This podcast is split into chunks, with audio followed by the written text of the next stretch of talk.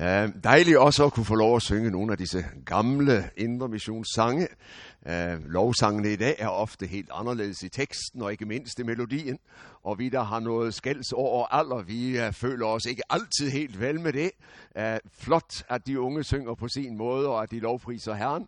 Men så er det dejligt imellem at kunne finde tilbage til de gamle sange, som vi voksede op med, og som vi uh, er vældig glade for. Og det er altså en af dem, Christian Ludvigs dejlige sang om ham, der gav sig selv for os. I tre bibeltimer så skal vi snakke om Jesus ud fra tekster i 3. og 2. Mosebog. Jeg ved ikke, hvordan du har det med din bibellæsning, men øh, det ved jeg jo, at øh, lad os nu se, om vi får op, om der sker noget her. Teknikken er altid spændende. Den ville ikke i første omgang i hvert fald. Der kom den. Uh, tredje Mosebog er vel ikke akkurat det lettest tilgængelige. Uh, når jeg skulle læse Bibelen forfra, så var det helt i orden at læse hele første Mosebog. Og frem til kapitel 20 i anden Mosebog, så var det også alright, for der skete der noget, der var action. Men så blev det vældig stillestående. Og uh, sidste del af anden Mosebog og tredje Mosebog, det var tung kost. Men der findes altså nogle skatte, som du og jeg har behov for også at opdage i denne del af Bibelen. Og vi skal prøve at se lidt på sammenhængen mellem disse uh, tekster i det gamle testamente og det, det nye testamente siger. For det er jo Jesus, der siger det i Johannes 5, 39, at alle skrifterne taler om mig. Og det betyder også, at i 3. Mosebog finder du Jesus. Og det var det, jeg håbede, at jeg med disse tre bibeltimer kunne være med til at vise dig, så du opdager, at faktisk så er han til stede også i et skrift, som de fleste vel hopper over, fordi det måske kræver lidt for mig en indsats at læse igennem. Der er nogle skatte, også i 3. Mosebog. Så har du mod, så har jeg bare lyst til at sige det, øh, til dig, hiv dig på, og så øh, trænger du lidt vilje. Men øh, måske du netop med baggrund i de tekster, vi nu ser, opdager, at åh ja, der var der faktisk noget her også, som jeg har behov for. Vi skal altså i dag stanse for en tekst i 3. Mosebog 16, og vi kører lige på. For den gamle kirkefader, Augustin, han siger det på denne måde.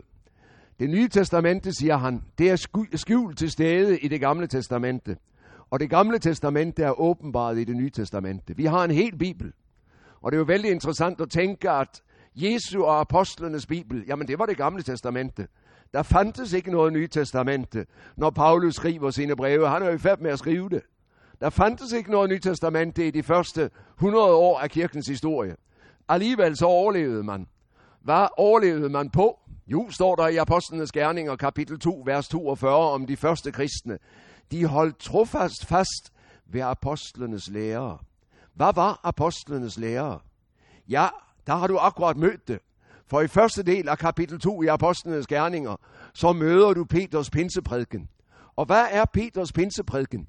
Det er det gamle testamente udlagt i lys af det, der nu er sket i Jerusalem med Jesu liv, lidelse, død og opstandelse. Det er ham, der er med til at låse op eller lukke op det gamle testamente, i det han opfylder det.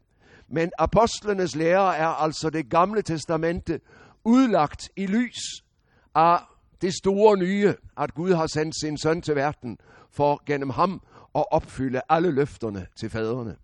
Og derfor er der en dyb, dyb sammenhæng mellem det gamle og det nye testamente. Jeg har nævnt Lukas 24:13. Du husker Emmaus vandrene. Mens de vandrede på vejen, oplod han skrifterne. Og bagefter siger de, brændte ikke vores hjerte i os, mens han udlagde skriften for os på vejen. Der skete noget, og det interessante er, Jesus kommer ikke og siger, hej, det er mig. Men han begynder at udlægge skrifterne, og så viser han dem gennem skriften, hvem han er, og hvorfor hans vej blev, som den blev, via korset. De må lære sig til at opdage, skal vi møde Jesus, så gør vi det ikke på den måde, at vi rejser til vejen mellem Jerusalem og Emmaus og håber, han dukker op. Vi åbner bogen, og i bogen træder han os i møde og øh, kommer han til os og åbenbarer sig, så vi ved, hvem han er. Og derfor viser Jesus altså disciplene til det gamle testamente, og derfor føres du og jeg til det gamle testamente, for på den måde at få lys over, hvem Jesus er, netop i det, han åbenbarer sig selv gennem ordet. Jeg citerede det. Jesus siger det altså om skrifterne.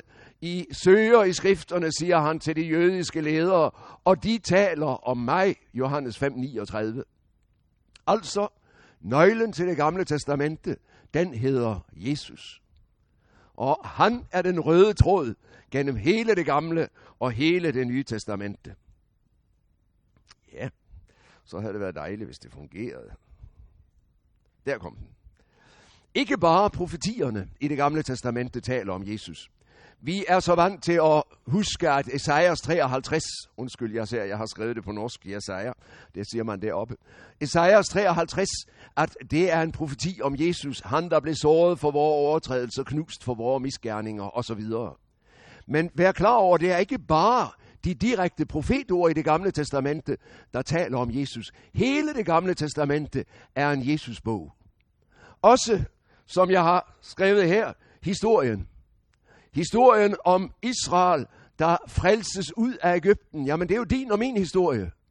Herren, der frelser os ud fra trældommen, ikke under farag, men under synden og døden og djævlen, og fører os ud påskenatten, gennem det røde hav, gennem dåbens vand, ind i samfundet med ham selv, i løfteslandet, i det lovede land. Det er din og min historie. Historien i det gamle testamente, også om Israels frafald, jamen det er jo også min historie. Alle de gange, jeg gik min egen vej og vendte Gud ryggen, og han måtte kalde mig tilbage. Ikke sandt? Og historien om Guds trofasthed, han slipper ikke sit folk. Hele den gamle testamentlige historie er en profeti om Jesus. Institutionerne i det gamle testamente, tabernaklet, templet, hvad taler det om? Offrene, de taler om Jesus. Det er ham, der opfylder det. Og præstetjenesten, profettjenesten, kongetjenesten, det taler om Jesus. Ham peger det hele på. Han er den, der opfylder det i sin egen person. Han er både profeten, der forkynder. Læs Matteus evangeliet. Han er præsten, der offrer sig selv. Læs Hebræerbrevet. Han er kongen. Læs Lukas og apostlenes gerninger. Og se den kongelige Jesus, ham der har givet al magt i himmel og på jord, og som udøver sin magt. Og så peger altså alt det i det gamle testamente hen på Jesus. Der er lidt afstand ned til bordet dernede, så det ser ud som om, jeg har lidt problemer med at nå frem. Vi håber, det går. Der kom det. Hele det nye testamente, men ikke mindst Hebræerbrevet, viser, hvordan det gamle testamente opfyldes i Jesus. Og det er jo det, der er spændende. Når du læser Paulus, så læg mærke til, hvordan han igen og igen vender sig til skrifterne, til det gamle testamente, og viser, det er dette, der er opfyldt. Og Hebræerbrevet er jo gennempræget af det gamle testamente, og ikke mindst af dette med institutionen og embedet, for det handler om Jesus som vores store ypperste præst, ikke sandt? Så her får du en nøgle til at forstå, hvem ypperste præsten er, hvorfor han er der. Jo, han er et varsel om Jesus, og hans tjeneste peger på Jesus. Og når jeg først nævner det, så lad mig også nævne, at det skrift i det nye testamente, som er mest præget af det gamle testamente, er Johannes åbenbaring. Der er ingen skrifter i det nye testamente, som er så gennemfyldt af det gamle testamente, som Johannes åbenbaring. Det er næsten som et sådan samling af profetierne, og så får de sin opfyldelse i Jesus, ikke sandt? I dag lader vi den ligge. I dag holder vi os til Hebræerbrevet og ser lidt på det i denne sammenhæng. Hvad fokuserer Hebræerbrevet på? Det taler altså om Jesus som vor himmelske ypperste præst. Og siger, at ypperste præsten i det gamle testamente, han er et varsel, han er en skygge, som varsler ham, der skal komme, nemlig Jesus. Det vidste Aaron ikke. Det vidste ikke de forskellige ypperste præster. Men i lys af Jesu komme, så bliver det klart, ypperste præsten, han er i virkeligheden et varsel om Jesus. Og i den sammenhæng, så lad mig sige lidt om præstetjenesten i Israel. Præstetjenesten er en af de grundlæggende tjenester i Israels liv. For Herren har udvalgt et folk. Men hvad slags folk har han udvalgt sig? Ja, det ved vi jo, når vi har læst det gamle testamente, det er et folk er syndere.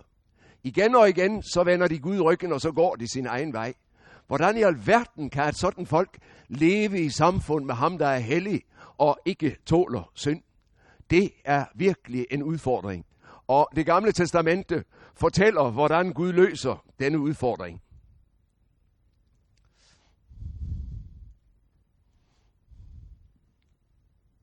Jeg var ikke vældig villig i dag. Gud gav dem et nådemiddel. Vi kender til nådemidler i den nye pagt. Evangeliet, dåben, nadveren, det er nådemidler. Gud møder os med sin nåde ved døbefond og ved nadverbord og fra prædikestol.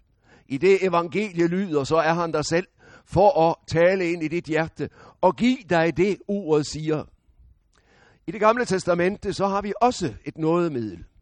Og det er et sammensat nådemiddel. Uh, noget, jeg har sat det i sådan uh, uh hermetegn for at markere, at det er et forløbigt. Det er jo ikke det endelige nådemiddel. Men hvordan fik den enkelte israelit del i Guds tilgivelse og i Guds nåde? Jo, siger Moses til Israel, I skal finde et helligt sted. Og så taler han om tabernaklet. I næste omgang så fortæller det, det gamle testamente, at det hellige sted fra at være flytbart i ørkenen, bliver fast i Jerusalem, nemlig templet. Men det starter altså som et telt. Når Guds folk bor i telt, så bor Gud naturligvis i telt sammen med dem. Der er lange traditioner for teltmøder, mine venner. Bibelcamping, det havde de 40 år i ørkenen. Og øhm, det gik så forskelligt. Men øh, egentlig så er det jo samme sag, ikke sandt? Et telt i midten, hvor Gud han mødte sit folk, og så var de teltet omkring ham. Det hellige sted, hvor Gud møder dem. Det hellige offer. Du kan læse om det i 3. Mosebogs første kapitler. Brændoffer, og skyldoffer, og syndoffer, og grødeoffer, og hvad det hed alt sammen. Offret var den enkeltes måde at møde Gud på. Han trådte frem for Gud med sit offer i tabernaklet, eller ved tabernaklet på det hellige sted. Og så havde han hjælp, for den enkelte israelit kunne ikke træde frem for Herrens ansigt. Gud var for hellig til det. Så derfor så havde man en hellig tjeneste knyttet til præsterne i, det gamle, øh, i den gamle pagt, som altså trådte ind for Guds ansigt på folkets vegne. Samlet frem for alt de ypperste præsten, som repræsenterer hele folket, når han går frem for Herrens ansigt. Og derfor nævner jeg 2. Mosebog 28, for der kan du læse om ypperste præsten, og ikke mindst om ypperste præstens dragt. Og den skal vi tale lidt om i overmorgen, for den har en vigtig funktion i denne sammenhæng. Israel får altså et nådemiddel, som Gud bruger til at øh, møde, øh, øh, række dem sin nåde. Og i den sammenhæng, så giver han dem også en speciel dag. En gang om året, den 10. dag i den syvende måned, så er det Yom Kippur, den store forsoningsdag. Hele det 16. kapitel i 3. Mosebog taler om denne dag. Der er ypperste præsten på folkets vegne med blod fra en slagtet buk, begiver sig ind i det allerhelligste en gang om året og stænker blodet på nådestolen, pagtsarken øh, øh, låg med de to keruber, der skærmer pagtsarken og som repræsenterer Guds trone midt i Israel. Her er Gud. Her sidder han tronende midt i sit folk. Og her stænkes blodet på pagtsarkens låg for at markere, uskyldigt liv er givet hen for skyldigt. Og dermed kan Gud tilgive. En har givet sit liv for alle, og Gud kan slette ud Israels sønder. Bagefter går ypperste præsten ud, og så skal vi se i morgen, hvad han gør, når han kommer ud. For der gør han noget vældig bestemt og noget vældig vigtigt.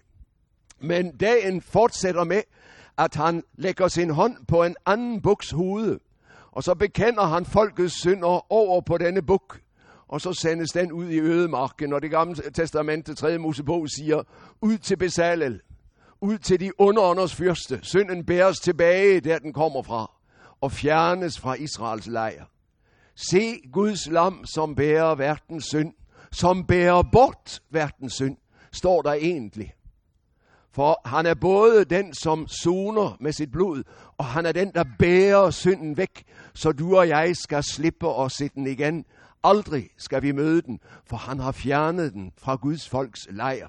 Det ligger der i den store forsoningsdag på Yom Kippur.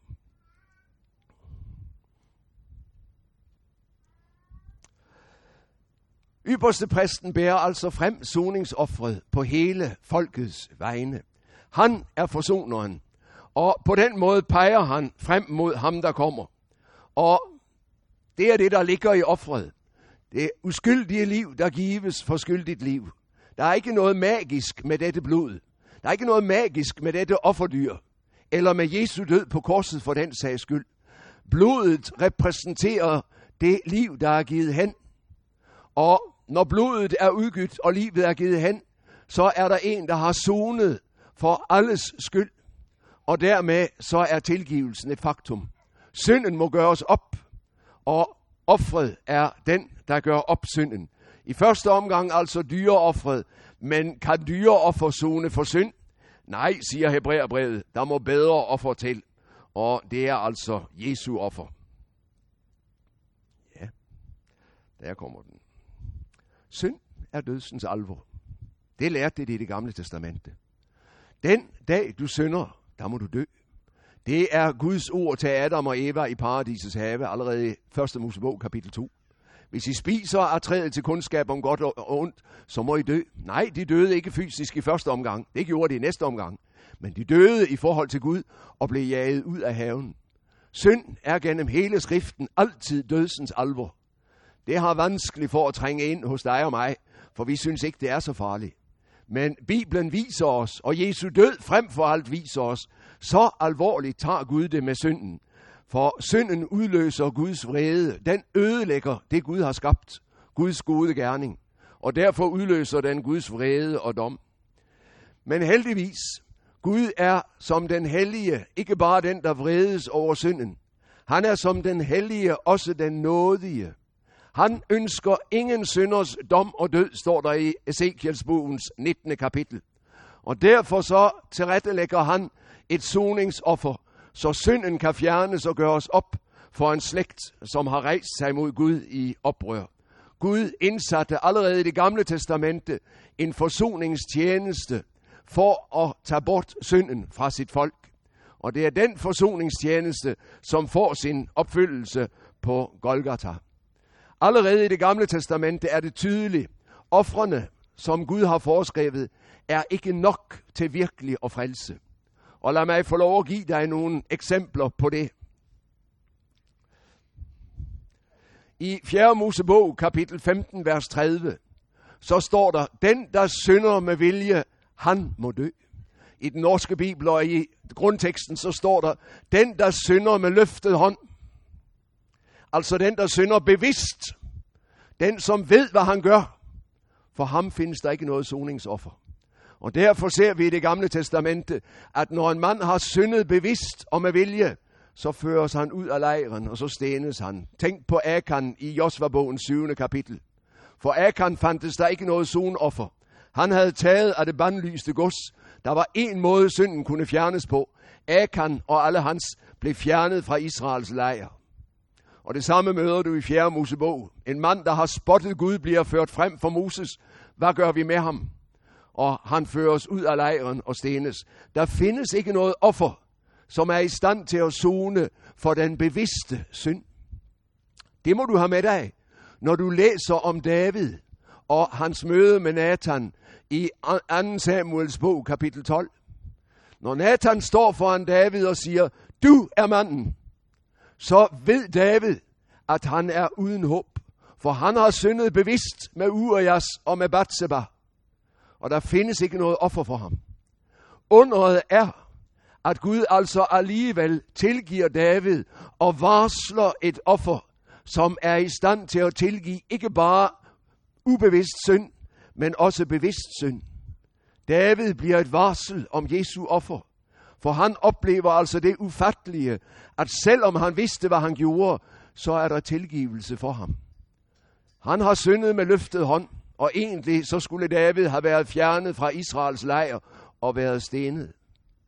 Så det er opsigtsvækkende, at David han får noget fra Gud, og kraften ligger i et offer tusind år senere på et kors uden for Jerusalem. Synd med løftet hånd kan ikke forsones. I 722 før Kristus, så går Nordriget Israel, de ti stammer, under i Guds dom. I 586 før Kristus, så går Sydriget med Jerusalem og Juda i, uh, under i Guds dom. Øh, I 722 er det assyrerne, i 586 er det babylonerne, som er domsredskabet. Hvorfor kommer dommen? Ja, hvis du læser det gamle testamente, så står det sort på hvidt, på grund af deres synder, på grund af deres afgudstyrkelse, fordi de igen og igen og igen forlod Herren, så kom der et tidspunkt, da Gud sagde, det er nok. Der var ingen sonoffre, som var i stand til at fritage dem fra den dom. Og det siger noget om den gamle pagts afmægtige ofre over for bevidst synd. Og endelig i Jeremias 31, så taler Jeremias om en herlig fremtid. Han er den, der forkynder dommen med babylonerne over Jerusalem. Men, siger han i kapitel 31, der skal komme dage, da jeg opretter en ny pagt med Davids hus og med Juda. Gud lover, at de skal få en bedre pagt, som betyder syndernes forladelse. Hvis du læser kapitel 31, vers 31-34, så vil du se, at det er det, denne pakten rummer. Der kommer en tid, da Gud opretter en ny pagt, som virkelig er i stand til at tilgive synd. Og det peger frem mod Jesus. Hvis du har Bibelen, så kan du slå op i Hebræerbrevet 10. Og så læser vi det, der står i begyndelsen af kapitlet.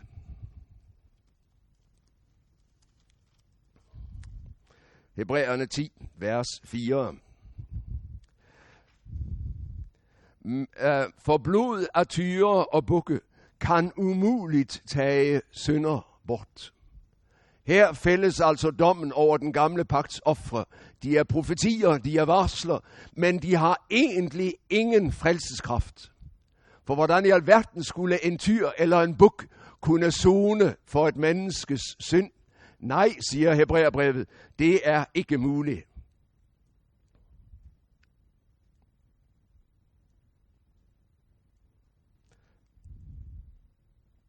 Ja. Derfor giver Gud et bedre offer. Og det er hele den nye pagts store centrum. Gud giver et nyt og et anderledes offer, som virkelig er i stand til at fjerne synd. Og der nævner vi Esajas 53, han som blev såret for vores overtrædelser. Der nævner vi Markus 10, 45, ham som ikke kom for at lade sig tjene, men for selv at tjene, og give sit liv som en løsesum for de mange. Og der nævner vi også Hebræerne 9, vers 11 og 12, og nu er vi der allerede i kapitel 10, så vi læser vers 11 og 12 i kapitel 9. Men Kristus er kommet som ypperste præst for de goder, som nu er blevet til. Han er gået gennem det større og mere fuldkommende telt, som ikke er gjort med hænder, det vil sige, som ikke hører denne skabte verden til. Og ikke med blod af bukker og kalve, men med sit eget blod, gik han en gang for alle ind i det allerhelligste og vandt evig forløsning. Golgata, du kan godt se templet for dig. Og du kan godt se for dig det allerhelligste. Men det allerhelligste nu er grænseløst. Vi er inde i den evige verden. Der Gud troner og har magten. Og her træder Jesus frem langfredag med sit eget blod, med sit eget liv og siger, far, jeg har givet mig for dem alle. Og far nikker og smiler og siger, ja, og nu er der åben himmel for alle, der tager imod dit frelsesværk. Faderen og sønnen er sammen på korset, er sammen i viljen til at give sig hen for den slægt, der har gjort oprør mod den almægtige. Og faderen og sønnen er sammen om at forkynde for os, at i det, der sker langfredag, så åbnes døren ind i Guds samfundet for syndere. Og så kan du og jeg få lov til at blive Guds børn.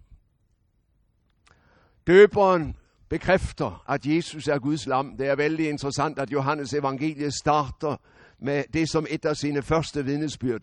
Og så bindes hele Johannes evangeliet sammen under det synspunkt. Se, der er Guds lam, der bærer verdens synd, der bærer bort verdens synd. Jesus er Guds lammet. Og for enhver jøde, så må det have klinget med, når Johannes siger det. Alle de mange lam, der blev båret frem påskenatten, eller påske eftermiddagen i Jerusalem.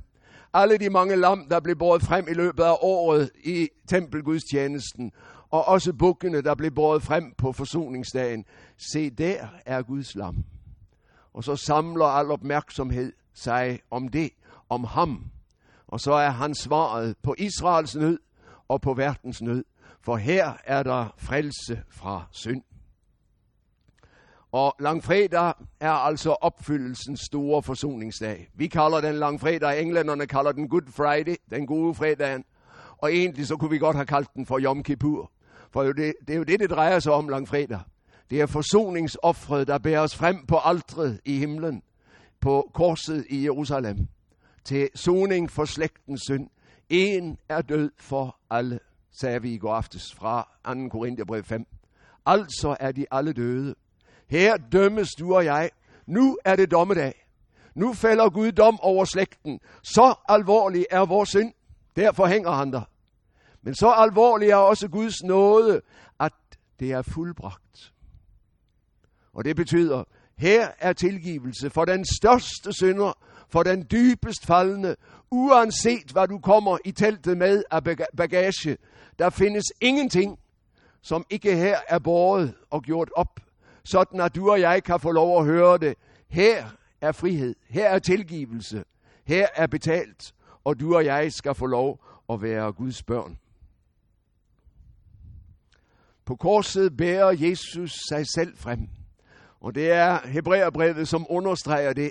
Det, der sker langfredag, det er en offerfrembæring, hvor ham, der bærer frem offret på én gang, er ypperste præst og offerlam. Jesus bærer frem sig selv. Ingen anden kunne gøre det. Men han er ypperste præsten, som går ind i det allerhelligste. Og han går ikke ind med blodet af en buk, men han går ind med sig selv. Og bærer sig selv frem som sonoffer for den himmelske domstol, sådan at du og jeg kan få lov at møde frikendelsesdom hos den almægtige. 2. Korintherbrev 5:17. Hvis nogen er i Kristus, er han en ny skabning. Og så i vers 18. For det var Gud, der i Kristus forligte verden med sig selv, i det han bar alle vores synder.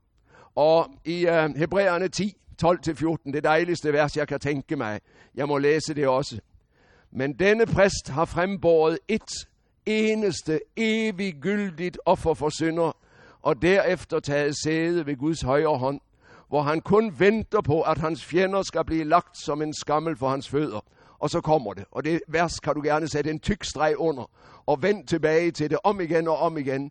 For ved et eneste offer har han for altid ført dem, han helliger til målet. Amen. Halleluja. Jeg er ren og retfærdig og himlen værdig. Det drejer sig ikke om mig, det drejer sig om ham. Han har med et offer for altid ført dem, han helliger, dem han drager ind i sit samfund, de der tager imod ham i troen. Han har ført dem til fuldkommenhed, til målet.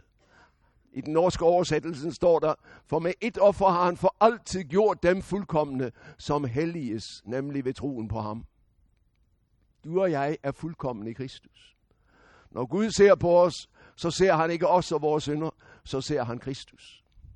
Jeg nævnte min kone, hun fik en mærkelig oplevelse ved indgangen til sin kræftsygdom. Den dag hun havde fået diagnosen hos lægen, så kom hun hjem, og så lagde hun sig på sofaen.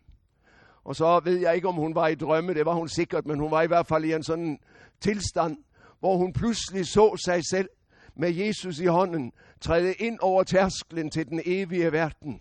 Og der sad den almægtige dommer med alle bøgerne, og nu var det hendes tur. Og hun så, det var hendes bøger, det var hendes synder. Og så oplevede hun i det syn, hun fik, hvordan ham, som gik ved siden af hende, nemlig Jesus, han pegede på sig selv. Og der nikkede faderen og sagde, vær så god. Og fortalte hun mig, hun fik en usigelig glæde og en uendelig tryghed. For hun vidste, hun var i Guds hånd, og Jesus hjalp også for hende. Der er det, du og jeg skal få lov at søge vores tryghed. Med et offer for altid fuldkommen i Kristus. Derfor kan du ikke ophøje Jesus for meget. I aften skal vi have lovsangsaften. Du kan aldrig give ham for mig en ære, for det er selve tilværelsens under og centrum. En er død for alle. Der er jeg død med alle mine sønder. Der er jeg rejst op, fuldkommen retfærdig, og har del i den evige verden. Jeg har ikke noget andet på dommedag. Når mit liv skal gøres op, og jeg skal træde frem for den tronende herre, så er der en, jeg har at vise til. Det er ham. Og hvis ikke han holder, så er jeg fortabt. Men skriften siger, han holder. Det han har gjort, det er nok. Det er fuldbragt. Jesus er din og min forsoner. Der ligger din og min frelse. Ingen andre steder. Ikke i, hvor meget du læser i Bibelen, hvor meget du beder, hvor vellykket din helliggørelse er, hvor meget du får brugt dine nådegaver. Din frelse ligger et sted i det offer, der blev båret frem langfredag. Der skal du og jeg få lov at fokusere. Der finder jeg min frelsesvidshed. Og der finder jeg mit håb. Det er nok det, som Jesus gjorde. Korset er ikke et uheld. Korset er Guds gode vilje for dig og mig. Derfor kom han. Og jeg har nævnt øh, Johannes 10, 17 og 18. Jesus siger, ja, ingen tager mit liv fra mig. Jeg sætter det til af mig selv, og jeg tager det tilbage. Når han går til korset, læs Johannes evangeliet kapitel 18 og 19 og se, hvordan Jesus han går bevidst og villet. Han kunne have holdt sig tilbage, han kunne have stukket af. Nej, derfor er jeg kommet til denne time. Og så går han. For det er derfor, han er her, for at ofre sig selv for alle. Og 2. kor 5.18 en gang til, 2. Korintherbrev 5.18. Det var Gud, der i Kristus forsonede, forligte verden med sig selv. Der ligger frelseskraften, også i det gamle testamentets ofre. Hvordan kunne de gamle testamentlige fromme blive frelst ved ofrene? De tog sin tilflugt til den offertjeneste, Gud havde foreskrevet. Men Gud vidste, når han gav Israel offertjenesten, om det offer, som skulle komme. Og så er kraften i de gamle testamentlige ofre alle sammen hentet fra Golgata. Der er det, de gamle testamentlige fromme frelses. Der er det, du og jeg frelses. Det er Golgata, som gælder. Al slægtens synd lagt på Jesus. Paulus siger det utrolig stærkt i 2. Korintherbrev 5.21. Det bliver du aldrig færdig med det verset. Med at prøve at tænke på, hvad som ligger i det. Han, der ikke vidste af synd, har Gud gjort til synd for os. Han har ikke bare lagt synden på ham, men hør, hvad Paulus siger. Han har gjort ham til synd. Hele slægtens synd. Med din synd, med min synd, med et hvert menneskes synd, fra det første til det sidste menneske. Han gør os til al denne synd. En eneste syndeklump der på korset. Og så tømmes Guds vrede ud over ham. Min Gud, min Gud, hvorfor har du forladt mig? Og så smager han helvedes kval. Men så er også synden opgjort. Og derfor findes der ikke synd igen, som ikke er sonet på Golgata. Han bærer det alt sammen. Han bliver dig og mig, for at vi i ham skal få lov at være Guds barn. Vi skal få lov at være ham over for Gud. Nu gik det lidt for hurtigt. Vi må et hak tilbage. Påskemorgen bekræfter, at offret er gyldigt. Han blev hengivet for vores overtrædelse, står der i Romerne 4:25, og han blev oprejst til vor retfærdiggørelse. Påskemorgen er Guds rungende ja til, til Golgatas offer. Langfredag så det ud, som om alt var tabt. Der så det ud, som om Jesus var en Guds bespotter, og et menneske, som havde gået aldeles fejl. Påskemorgen bekræfter, det var for os, han gav sig. Døden kunne ikke holde ham, for han var retfærdig. Og derfor står han op og lever og siger dermed, mit offer er gyldigt for dig. I kraft af påskemorgens opstandelse ved jeg, at Jesu forsoning gælder, ejer jeg syndernes forladelse.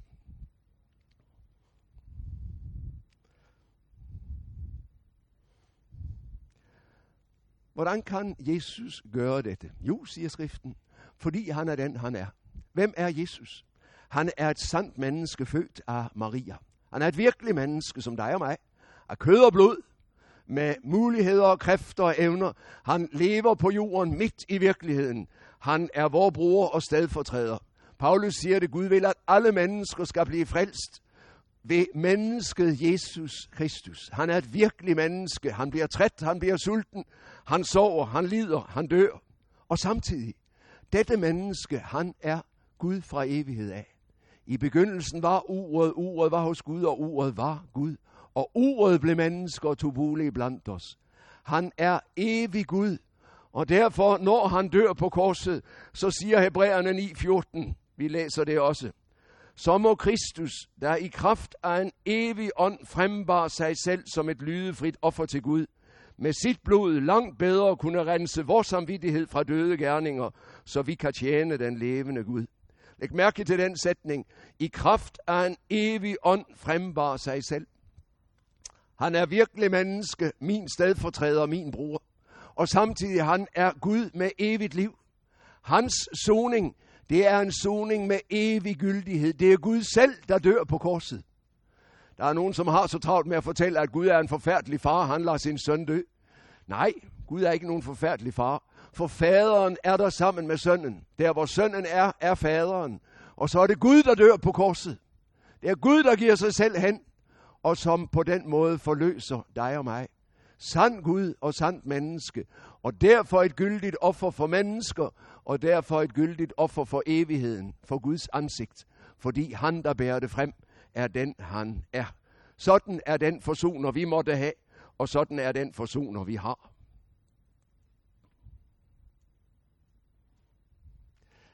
Ja, der bliver nogle små pauser her. Gav den sig selv. Kan du give et lille tryk på den? En gang til. Derfor trænges der ikke flere ofre for synd. Derfor behøves der ingen offer efter Golgata. Og derfor er offertjenesten i templet forbi. Nej, jøderne fortsætter at ofre helt frem til år 70, når templet raser sammen. Men de ofre er tomme. For fra langfredag af, så er offertjenestens tid over. Nu er der frembåret et offer for bestandig, og der skal aldrig ofres igen, for det er nok, det er fuldbragt. Derfor behøver du og jeg ikke løbe rundt og zone vores synder. Ja, hvis du kører for hurtigt, så kan det godt være, at du må bøde i form af en bod, en uh, bøde fra politiet. Men din synd over for Gud, den er zonet i Kristus. Det er der, jeg må og bekende mine sønder. Og det er der, jeg skal få lov at tro, at når vi vandrer i lyset, ligesom han er i lyset, så har vi samfund med hverandre. Og Jesu Guds søns blod renser fra al synd. Og den form, som er brugt grammatisk på grundteksten, det er vedvarende nutid. Jesu Guds søns blod renser, renser, renser, renser. Når jeg er hos Jesus med mit liv, så er jeg under en vedvarende renselse. Hvem ved, hvor ofte han synder, spørger det gamle testamente. Nej, ingen af os, for vi har ikke oversigt over, hvor meget galt vi gør. Noget ved vi, og masse ved vi ikke. Men der findes ingen synd, som ikke han har taget med sig på korset. Og derfor, når jeg har overladt mig til ham og bedt om tilgivelse, så skal jeg få lov at vide, at tilgivelsen er fuldkommen. Han renser fra al synd. Ikke fra en tredjedel eller en fjerdedel, men fra al synd. I dag så virker dette ord fjernt, og mennesker tager anstød af det, dette med offer og blod. Huha, huha, noget så uæstetisk. Og så har folk travlt med at fortælle, hvor håbløst dette er, det der står i det nye testamente. Langt ind i kirken, så hører vi mennesker, der fortæller os, at det der kan vi da ikke tro på. Det er da alt for vanskeligt, og sådan kan det da umuligt være. Er Gud ikke kærlighed, og er ikke alt i orden fra før? Nej, siger det nye testamente, der må et offer til, og Jesus er det offer.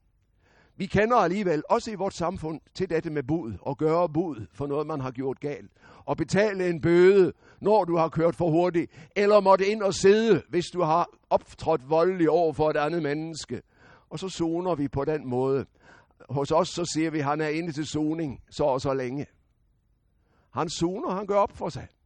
Hvad er det for noget? Jamen det er jo netop at betale for sin uret, ikke sandt? Men hvem kan zone min synd i evighedens sammenhæng? Jeg kan sidde i fængsel og zone, fordi jeg har gjort en anden uh, ondt, fordi jeg har skadet et andet menneske. Men hvordan skal jeg få virkelig tilgivelse i møde med den hellige Gud? Og det er det moderne menneskes dilemma. Jeg tror, det er en af grunden til, at så mange psykologer og terapeuter har så travlt, som de har. Fordi man har mistet syndsbekendelsen og opgøret, så må man prøve på en eller anden måde at blive kvitt problemet med synden på andre måder. For du ser det, dette at jeg gør uret, det gør noget med mig. Og dermed, når jeg ikke kan få lov at bekende det og blive færdig med det, jamen så må jeg jo prøve at blive kvitt det på anden måde. Og så er det, at man løber til psykologer og betaler i dyre domme for at prøve at få høre, at det betyder ingenting, og du behøver ikke bryde dig om det, og så videre. Der er en måde, jeg kan blive af med min synd. Det er ved at bekende den over for Gud. Og der, hvor jeg har bekendt min synd for Gud, der kommer skriften og siger, du er tilgivet. Det er nok. Han har gjort det. Du er ren og fri i ham. Ja, så må jeg afsted måske til et menneske, som jeg har syndet mod, og sige om forladelse. Det hører også med, og det ser vi i det nye testamente. Først for Guds ansigt, og så til min bror eller søster, som jeg har syndet imod. Og når jeg kommer med min gave til aldret og vil møde Gud, så siger Jesus i bjergprædiken, gå først afsted og forlig dig med din bror. Du kan ikke træde frem for Gud med dårlig samvittighed, for der er noget, der blokerer dit samfund med Gud. Kom afsted, få gjort det op. Og når du har snakket med din bror og bedt om forladelse, så kan du komme med din gave. Der er der åben vej. På den måde får jeg lov at leve i tilgivelsen, og på den måde får du lov at leve i tilgivelsen. Gud tilgiver for Jesus skyld. Der, alene der, kan jeg få lov at lægge frem af min synd for godt. Og så har både du og jeg hukommelse, og tak Gud for det. Men i, nogle gange så kan det være svært slidsomt, når det jeg stadig mindes om, det er mine gamle synder. Der er det vigtigt, at du og jeg også lærer af skriften og lader det gamle være. Hvad er det? De siger, der er nogen, som siger det lidt smart på den måde, at ved øh, Glemslens hav, så står der et stort skilt. Det er forbudt at fiske her. Jo da, vi fisker nogen hver. Og det holder os på plads. Men det Gud har tilgivet, det er væk. Og du skal ikke møde det igen på dommens dag. Der står om dem på den store dag i Matthæus 25, som kommer frem.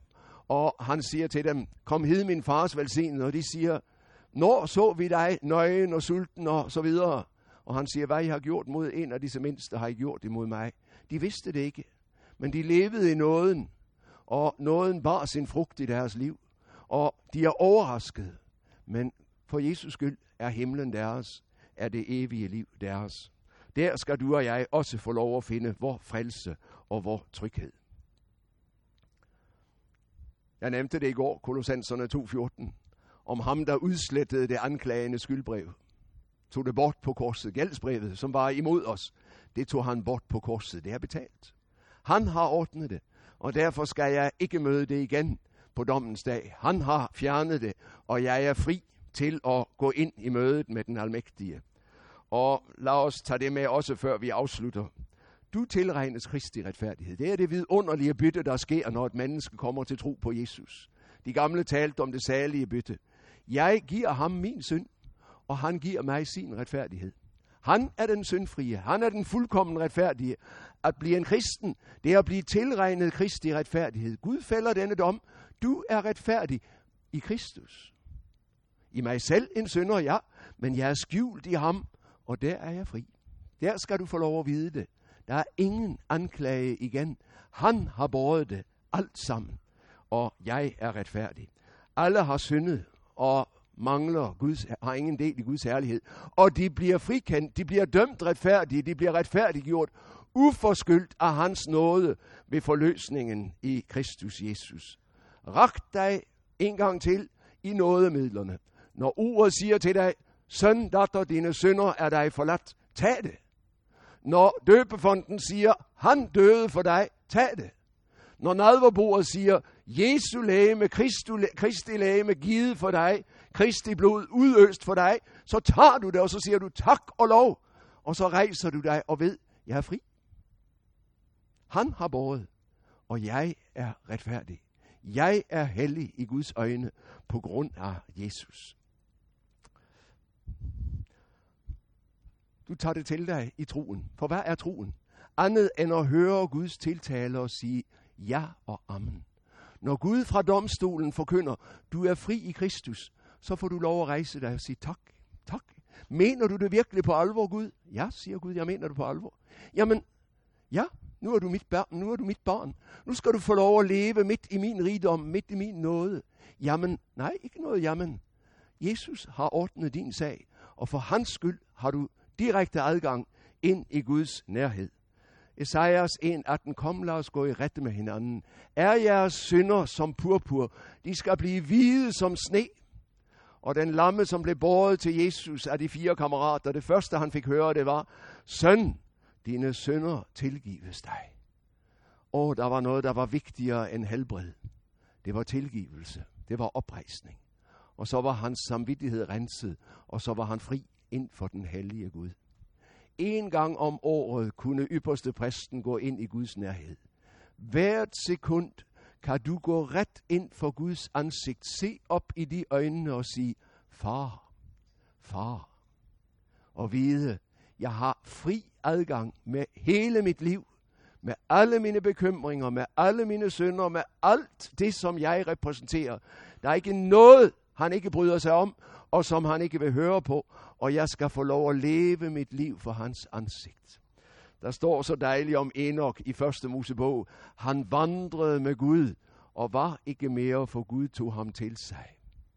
Jeg synes, det er en vidunderlig øh, beskrivelse af det at være et Guds barn.